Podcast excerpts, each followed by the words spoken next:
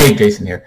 Today's video I'm going to answer the question, is Ford, stock ticker F, a great stock to buy? This is stock analysis for Picnicking Pillowcase who requested this on YouTube.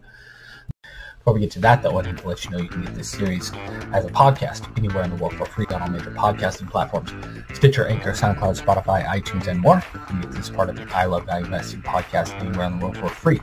And if you like this video here on YouTube and our other videos, make sure to subscribe, hit the notification bell so you're notified every time we release a new video and release new videos all the time. Okay, if you see my other videos, I apologize for this. I don't want to do this, but I have to do this because every time I don't, I get nasty comments on YouTube. I do not short sell ever. So any stock I talk negatively about, I don't benefit from. I also do not own any any stock in a long position in any stock I talk positively about. So I don't benefit from that either. These are done for your informational purposes only to help you learn how to evaluate stocks better and faster. So you spend more time looking at potentially great investments and less time looking at potentially crap investments. These are also uh, uh, analysis videos requested by viewers. And oftentimes, I don't know what the company does. Unlike today, today's company, I do know what they do. But most cases, I do not. And I purposely keep that way because at this stage of the analysis, I don't want what the company does to bias me either negatively or positively. This also means I don't care about what the company says they're going to do. I don't care what their work, uh, their plans are to transform the world, make the world a better place. Um, I don't care what the company says they're going to do or the CEO says they're going to do. Um, I don't care about any of that at this stage. At this stage, I need balance sheet strength. I need profitability margins. Um, I need the company to be essentially a good company. Um, sorry, my cat is jumping up here right now, so I apologize for that. Get her down for a second. Uh, so, with that being said, why should you listen to anything I have to say? In the first nine years of my career, I produced average annual investment returns of 23.5% um, in the portfolios I manage. This puts me just behind the great Warren Buffett when compared to the first nine years of his career at his Buffett Limited Partnership uh, when he produced 24.2% average annual investment returns. My returns legitimately make me one of the best stock pickers in the entire world over the last year, uh, nine years, and I don't necessarily want to say that, but I need to say that um, to prove to you that I actually know what I'm talking about a little bit. So, with all that said, again, I apologize. Don't want to say that. Have to say that. Uh, let's get to today's video. Again, this is from Picnicking Pillowcase, who requested, this on YouTube. Okay, today we are evaluating Ford Motor Company, the Ford vehicle and uh, the Ford car and truck company. I don't think they make cars anymore, actually, now I think about it. Um, so, uh, full transparency, I have evaluated this company off and on over the years. I've never owned any stock in it, though. Um, but I have evaluated this stock several times over the years. Okay, pay dividend. The market cap is quite a bit bigger than last time I looked at it. I think it was, my memory might be off here, but I think it was somewhere around $20 a share last time I looked at it, or 20 uh, billion dollar market cap, and that might be another company because their market cap doesn't look like it at any point in the last 10 years was around that range. So, must have been another company I was thinking about. I don't care about price price sales ever, um, but this is one sign the company might be undervalued with it being at 0.46. Again, I don't care about forward PE really at all. When I do, I want to see this under 20. Um, so seeing this at 8.25 is one sign the company might be undervalued as well. Okay, so Ford Motor Company, for those of you who don't, don't know or are not super familiar with Ford, uh, Ford Motor Company manufactures automobiles under its Ford and Lincoln brands. Company has about 14% market share in the United States and about 7% share in Europe. Sales in North America and Europe made up 69% and 19.5% of 2020 auto revenue, respectively. Ford has about 186,000 employees, including about 58,000 UAW employees, and is based in Dearborn, Michigan. Um, I United Auto Workers, I think, is what this stands for. Um, and this is a union. So about 60,000 members of their employees are in a part of a union. Okay, nothing else of major importance here. The last decade, their revenue is about almost exactly stagnant. Um, from 136 billion, 136.2 billion in 2011 to 136.4 billion in the trailing 12-month period. Um, that's not a huge surprise to me. Again, I've evaluated them off and on over the years. It's not a huge surprise to me that their revenue hasn't gone up um, in this time frame because it well actually did until 2018 and then start falling again. Um, frankly, because Ford's had a lot of problems in the last decade. Uh, coming out of the last recession, they were having some major restructurings and major restructurings of their entire company and operations. Um, they've also streamlined their vehicles they're making now. Again, I don't think they make cars anymore.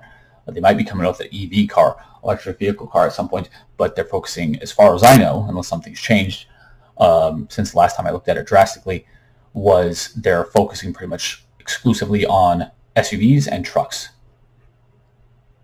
If that's changed, let me know. Doesn't really affect the analysis at all. It's just uh, part of the reason why I'm not surprised their revenues have not gone up in the last decade.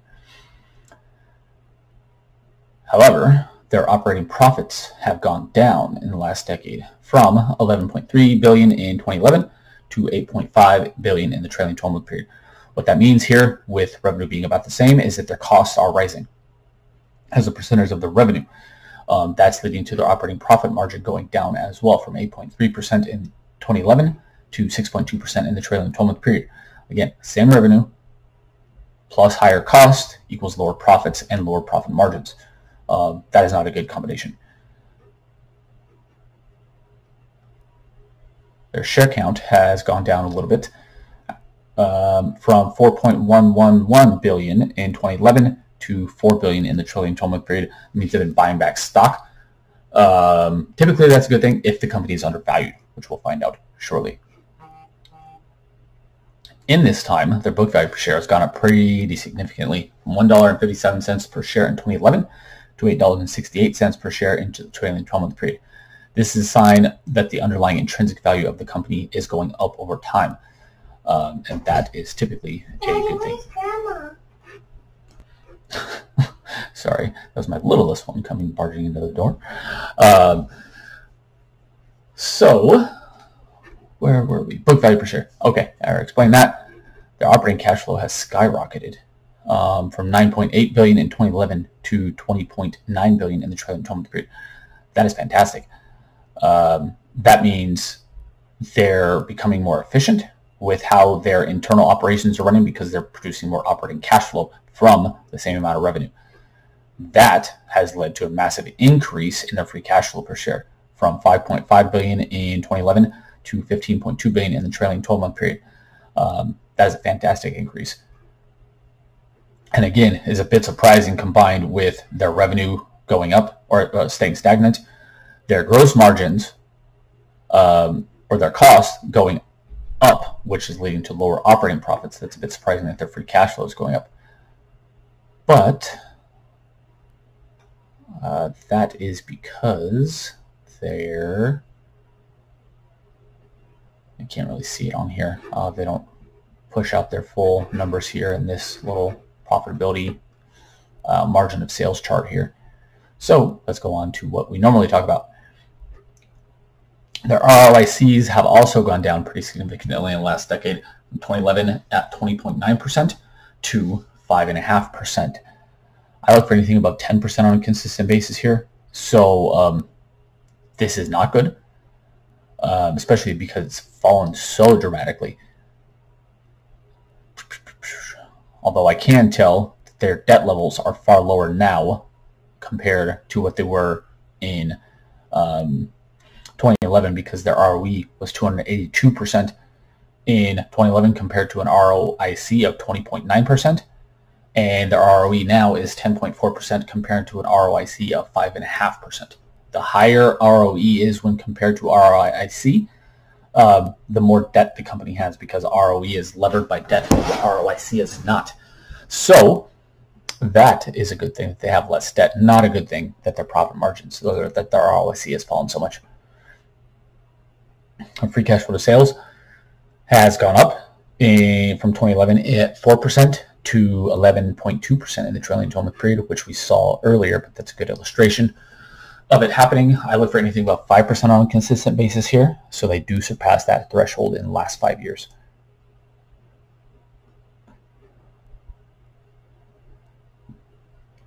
So cash and short-term investments as a percentage of the balance sheet is 16.5%. That's very good. Their accounts receivable dropping significantly from 2011 to at least as a percentage of the balance sheet to the last quarter um, from 2011 at 44% to last quarter of 17%. That's typically not a good thing. Um, but we'll see what the absolute numbers show us. But that is could be a potentially major red flag, depending on what the absolute numbers show us. They do have a decent amount of short-term debt at 18.5% of their um, trailing 12 month balance sheet, and they do have a decent amount of long-term debt as well at 40.6% of their balance sheet. So what this shows me, again, we'll see what the absolute numbers show, but this uh, shows me that they have a net debt uh, balance sheet position, again, at least based on the percentages. And we'll, I'll tell you more about what that means when we get to that on the balance sheet. Okay, this is fantastic.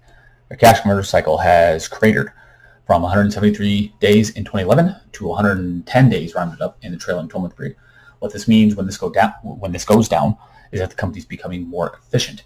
Specifically, they are selling stuff faster from 209 days rounded up in 2011 to 127 days rounded up in, up in the trailing 12-month period. It means they're selling stuff about, what is that, 80 days faster.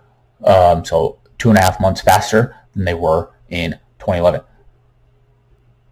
Their inventory, though, is rising. That is not a good thing.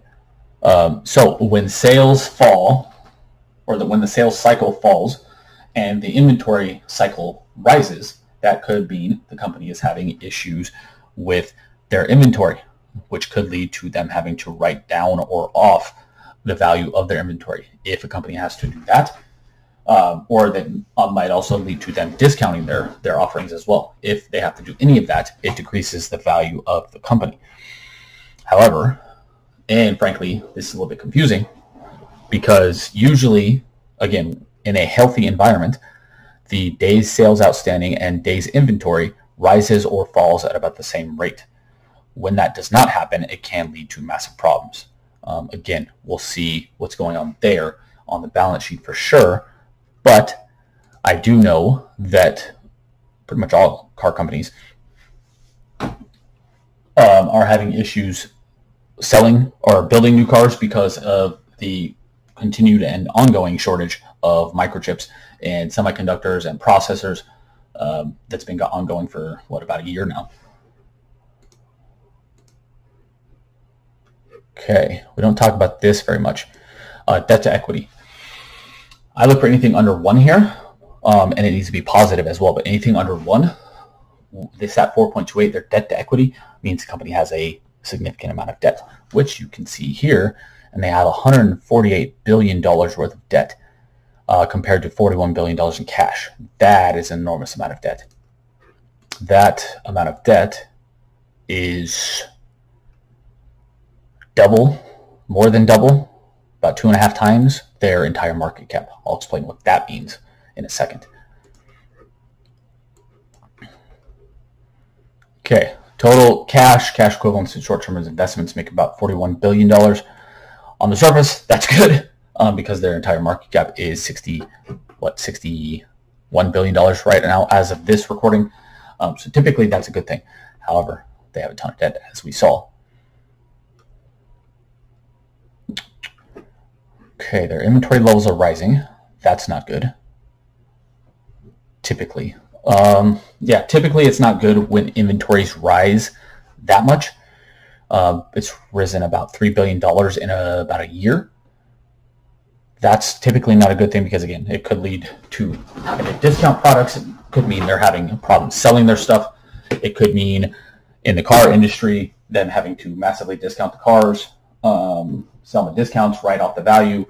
If they're not selling their vehicles well, that could or that will lead to lower revenues, lower profits, lower cash flows if that is the case could be the case that maybe they're building inventory because of the shortages in microchips and microprocessors um, for the holiday season, which is typically a big one for buying vehicles.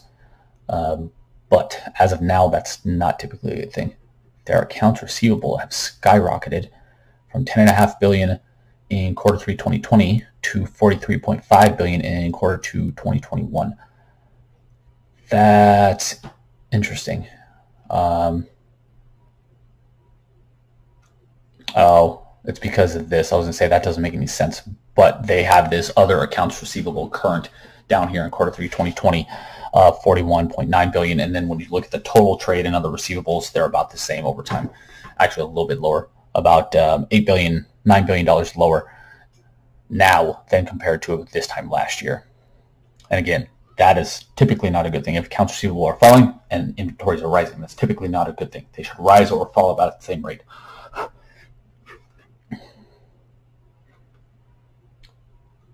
But the massive issue here is the I don't see any other issues so far or anything to talk about so far.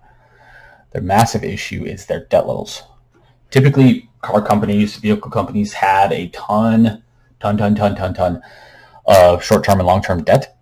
Um, just because they're so capital intensive in the manufacturing process and the building of the vehicles and the vehicles themselves and the salaries they have to pay employees. Typically, car manufacturers have a ton of debt. This is one of the reasons I don't invest in them. they have way too much debt for my liking. Um, however, Ford has so much debt that their total long-term debt and capital lease obligations are $102 billion rounded up, plus their current debt and long-term or capital lease obligations of 46 billion. So 147 billion in short-term and long-term debt. Their entire market cap is 61 billion dollars. So in a real-world sense, what this means is that after you subtract the debt from both the cash, which is 41,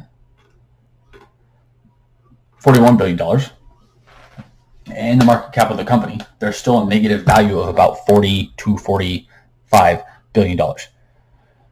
Meaning the company's shares after accounting for their cash, market cap, and debt, their shares are worth less than zero when you include their debt in a real world sense.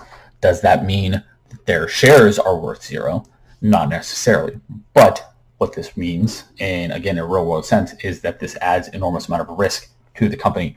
Um, anytime there's major economic issues, there's typically issues with vehicle makers, as we saw last year when the COVID crash initially happened.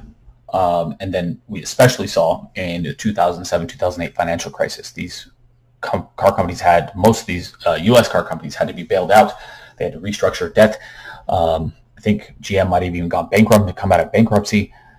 Uh, so this can and frankly often does lead to massive problems when there are problems. And again, problems always come up. So this massive amount of debt is a gigantic issue, as is their total contractual obligations. Wow. So including their total contractual obligations, they actually have $305 billion in debt which is even more. That's even worse. That's almost six times their market cap. Um, they have so much debt.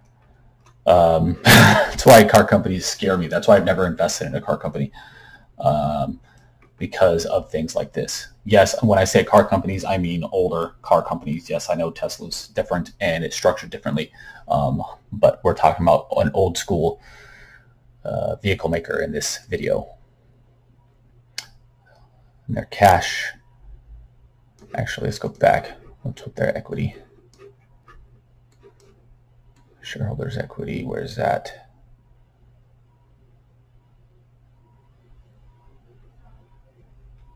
Total equity. And they're actually the book value right now, even with all of the cash and debt, is $34.8 billion, but that doesn't include the total obligations. So um, yeah, they have massive, massive, massive balance sheet issues.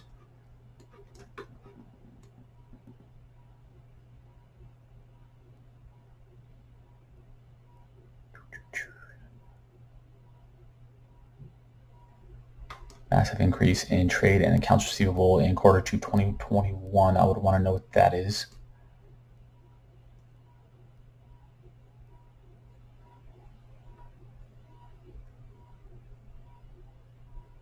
They sold $12 billion worth of investments in Tor 2 2021. I would want to know what that is and what they are buying and selling kind of on a regular basis here when it comes to their investments.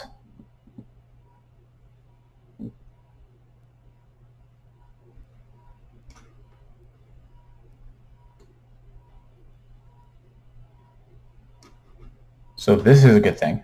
They're issuing debt. They're continuing to issue debt, but they're paying down debt faster than they're issuing debt, um, at least in the last two quarters. That's a good thing. Again, doesn't really matter because they're still they still have an enormous amount of debt, but that is a good sign.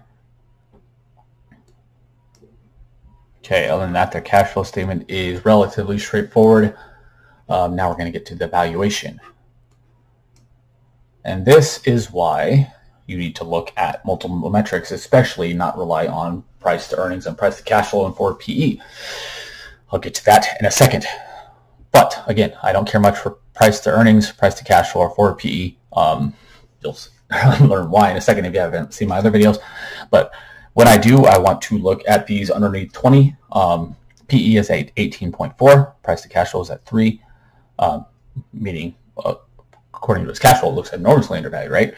Uh, forward PE at 8.25. These all are well underneath what I look for. However, none of these numbers up here include debt, which is why I love this number down here. Enterprise value to EBIT. Enterprise value includes both cash and debt, and since 99% of all companies on earth include or have cash and or debt, I want to know this number um, when I'm considering an investment. What this shows me is that 14.65 is that the company is overvalued. I look for anything below 8 to consider the company undervalued. This also shows me, when you look back at the historical record, that they are more overvalued now than they've been at any point except back in 2015. That was the last time they had a higher valuation on enterprise value to EBIT was 2016. So even though they look to be improving their business um, in some respects, like with free cash flow specifically. Their balance sheet is a gigantic mess. They have way too much debt for me. Um, and that makes them overvalued on this metric, even though their PE and price to cash flow look very good. Um, because when I look at an investment, I, I want to, or I think about it as if I'm owning the entire business or a percentage of the entire business, because I am. Um, that's what you get or that's what you are as a stockholder, is you own a percentage of the business. So I want to know these things when it comes to debt and cash levels and balance sheet strength and safety and all of this when considering investment. Um, Ford has way too much debt for me. First of all, that's the big issue for me. When it, or the biggest issue is they have way too much debt, um, and that debt directly affects their valuation, which means makes them overvalued when you consider the debt, and you should consider the debt when in the valuation um, pretty much always, in my opinion. You should always consider the debt. Um, actually, I can't think of a scenario where I don't consider debt in evaluation, even on private businesses uh, that I'm looking at and commercial real estate that I'm looking at. This goes for stocks as well. I can't think of a scenario where I don't subtract debt from the valuation. Um, again, private business, public public stocks, commercial real estate. I always subtract debt um, because I don't I don't like a lot of debt. So, and that again really truly affects the valuation of the company. So problems with the company in terms of revenues, stagnant revenues, uh, generally falling margins over time, other than free cash flow shares or to sales. Uh, balance sheet is a mess. Um, they have way too much debt for my liking and the portfolios I manage. And because of their debt issues, they are also overvalued when it comes to enterprise value to EBIT, um, which is one of my favorite relative valuations to look at. So with all that said, I would not be able to invest or continue this research into Ford um, for the portfolios I manage. Um, but it's still great case study picnicking pillowcase. Thanks for so much for requesting this.